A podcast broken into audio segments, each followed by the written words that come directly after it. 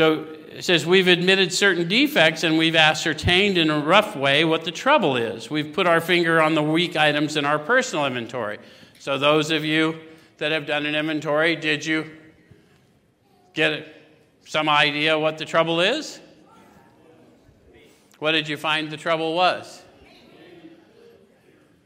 So, you, you in the way you think or you personally? So, what we want to get you to is it's really not you at all that's the trouble, but the fears that drive the self to manifest that's causing your trouble. Does that make sense? But there's nothing wrong with you. That's one of the things we don't tell you. There's nothing wrong with you. But your thinking may be a little flawed. Yes? Okay.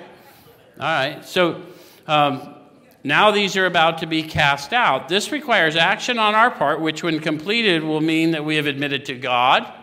So, when I say God, what am I talking about? Power. So, that's what we'll do tonight. Anytime I say God, you say power, so that if anyone here has prejudice, because all of us are power seekers, yes? And so, they're one and the same thing to us, right? And those of us that are biblical students, we do not have a spirit, a spirit of fear, but, right? Power and a sound mind. Yes? Okay. Which most of us aspire to. Yes? Power and a sound mind? Okay.